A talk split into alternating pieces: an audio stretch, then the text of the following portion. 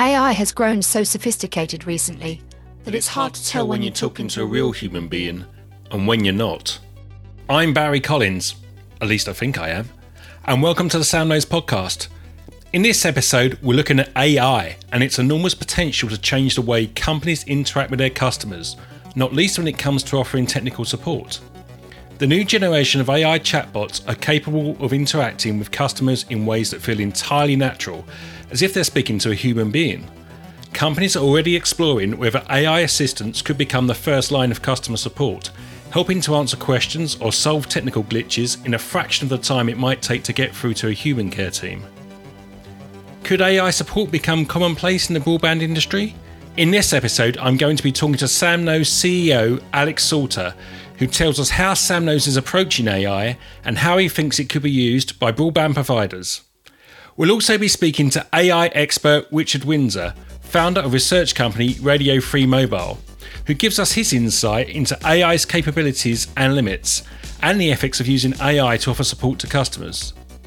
I started by asking Richard to explain why AI had advanced so rapidly over the past year to become the most talked about technology of 2023.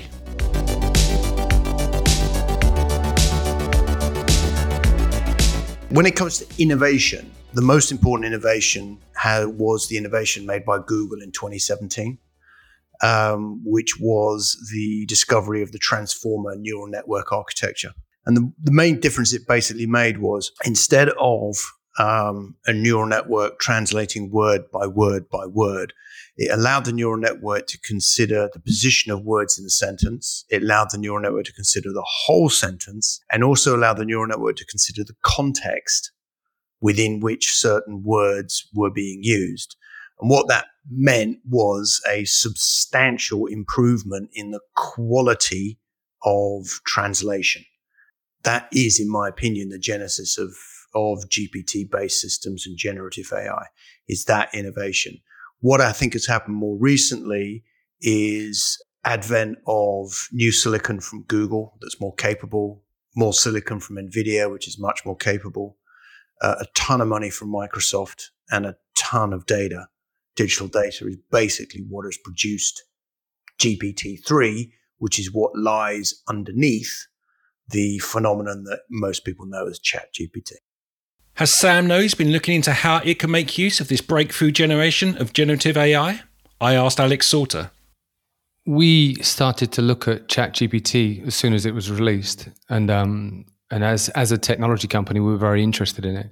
One of the things that I remember was happening at that time was that we were looking for a technical writer, and we started to play with ChatGPT and use that for some of the writing that we were contemplating doing, and immediately thought to ourselves, actually, a lot of the first drafts could be created in ChatGPT. So what we found is that it was very good at taking the information that we would give it and structuring it in a way that a technical writer would for that first draft. You still need to edit it.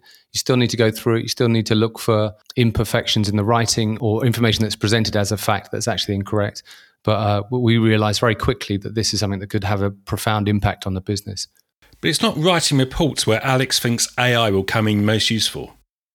Well, we have a lot of data. So our the role of SamKnows is to measure internet performance and we are always looking for insights because that's what people really want from us. They don't want just data, they want insights. And really, AI gives us an opportunity to have another way of looking at data and then generating insights. So we we think that the way that we can integrate that into our products is very straightforward. Uh, we can just use it to help an individual who might be at home having a problem with their internet connection to identify very quickly, looking at all the data that we collect, what that problem might be. AI could also help SamKnows ISP partners to get more from their data.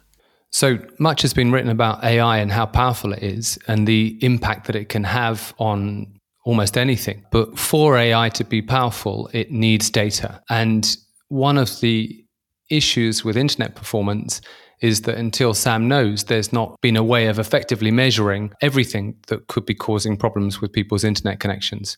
So we see our role as we integrate AI to collect as much data as we possibly can to make the AI as powerful as possible. And that extra AI analysis on top of the SamKnows data could help improve the speed at which broadband customers' faults are fixed. When we work with ISPs, one of the principal use cases is to assist their care teams. Um, the way that that's done currently is that they tend to follow scripts, and the scripts are designed to take uh, someone from the start of the call to an outcome, a positive outcome at the end of the call. Really, the the opportunity that we have with AI is is not to replace any of those people, but but certainly to make those calls way faster. So um so actually, if you imagine the situation where you call up your ISP, you've got a, a an issue with your connection or your your home Wi-Fi.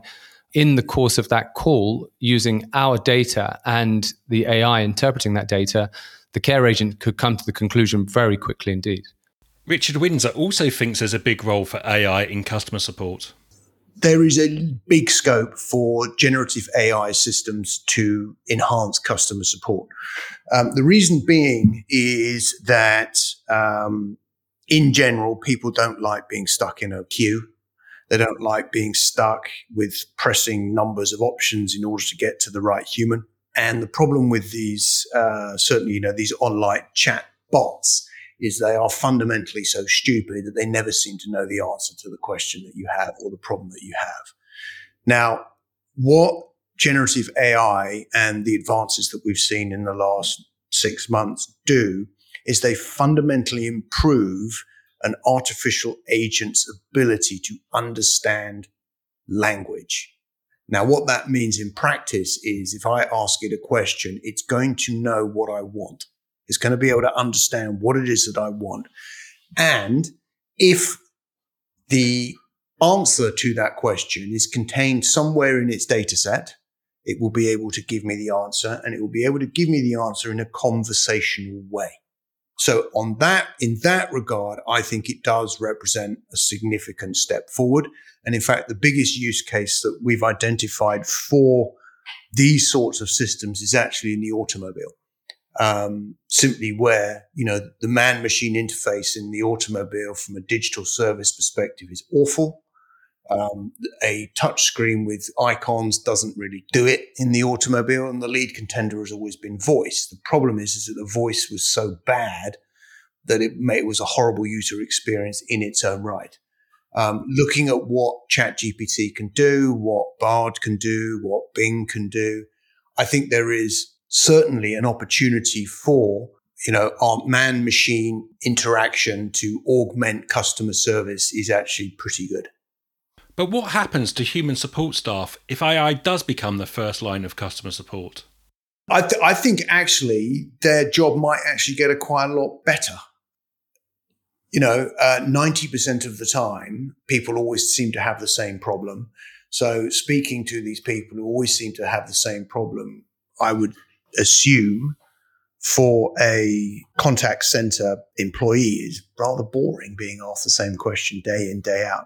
What you're going to see i think is is is that those dull questions or easy to fix questions stroke problems will be fixed by the artificial intelligence algorithm because it's seen it so many times. It knows exactly what to do. What would happen is is that when the when the ai gets to a problem that it can't solve it pushes it up to a human and that means that the human would spend more time solving the more difficult and, I presume, interesting problems, uh, which I guess could actually make their life easier.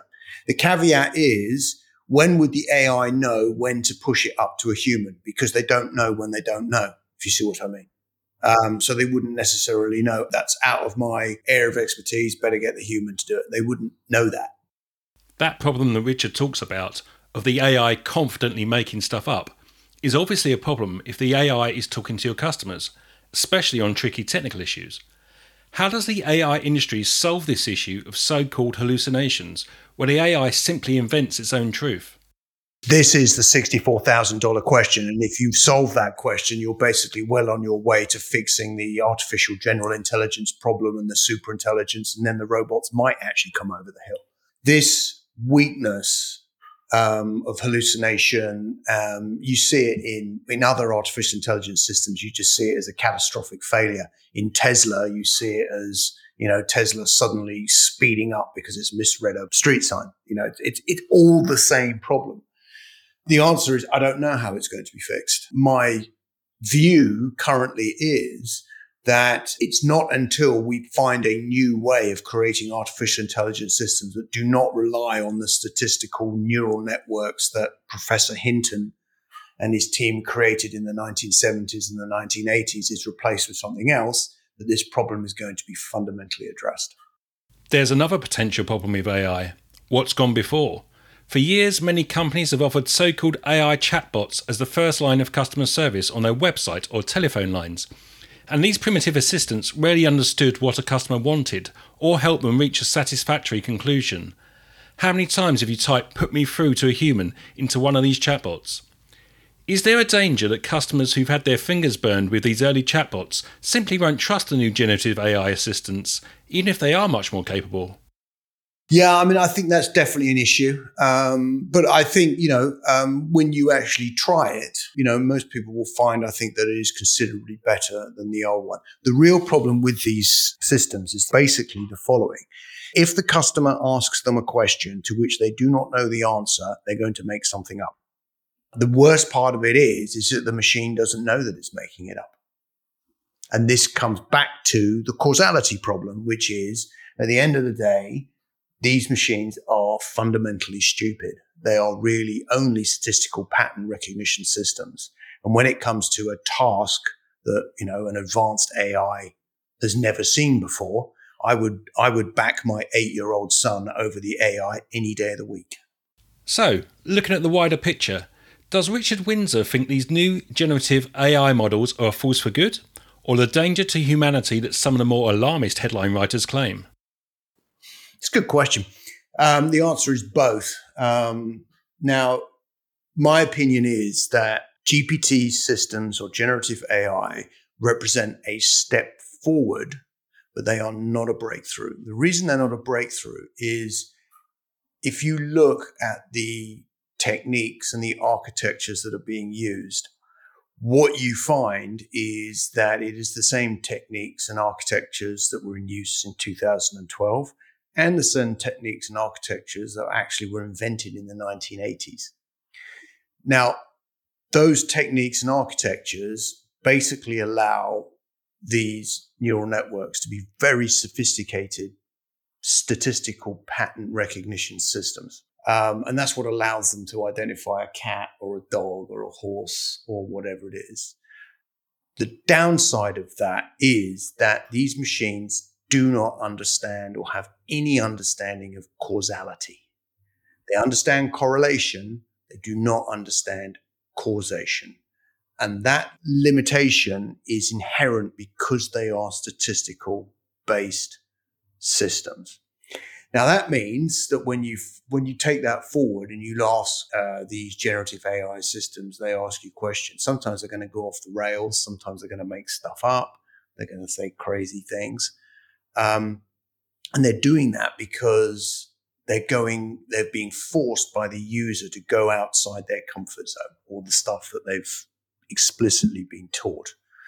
Um, now, what that really means at the end of the day, when it's good or bad, is, is it depends on who's using it. Now, my opinion for a long time has been is, is that man or humans are not in danger from the machines; they're in danger from other humans.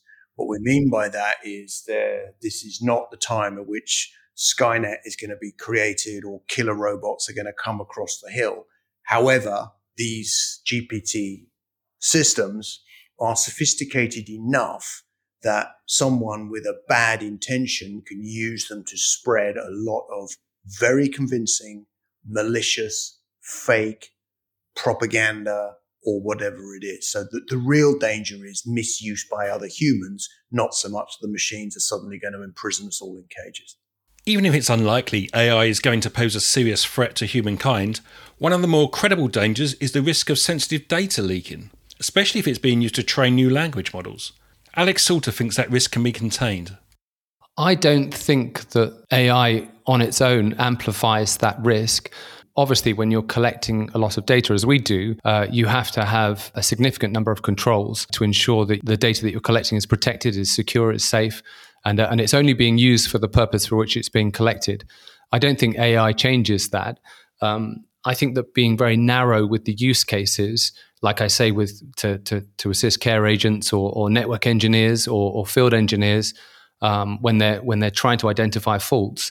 That's a very narrow use case, and really, we're not making the data available to anyone other than would have access to the data anyway.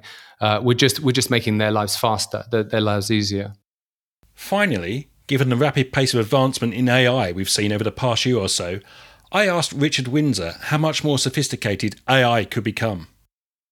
I don't think necessarily sophistication. I mean, if you listen to what Sam Altman himself said the other day, he actually freely admitted that something that you know we've had in our research for over for a couple of months now, which is there are signs that we're hitting the point, the law of diminishing returns, which means the more resources you put into making these models bigger and more compute power, the less and less you get out at the end, which is implying we are getting towards the end of what these models are capable of.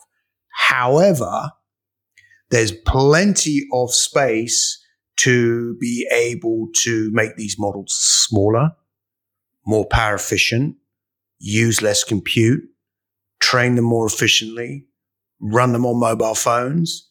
That's where I think the real innovation is basically going to be because, you know, right now, ChatGPT is a cloud based service that runs on a supercomputer. Ideally, what you want, if you can have one running on your phone or in your car, arguably it would be easier to use. It would have a faster response time and it would actually keep your data private because if the inference is go happening at the edge on your device, your data that you've primed the model with never leaves your device. That's it for this edition of the SamKnows podcast. Don't forget to read the article that accompanies this issue at samknows.com forward slash spotlight. Until next time, goodbye.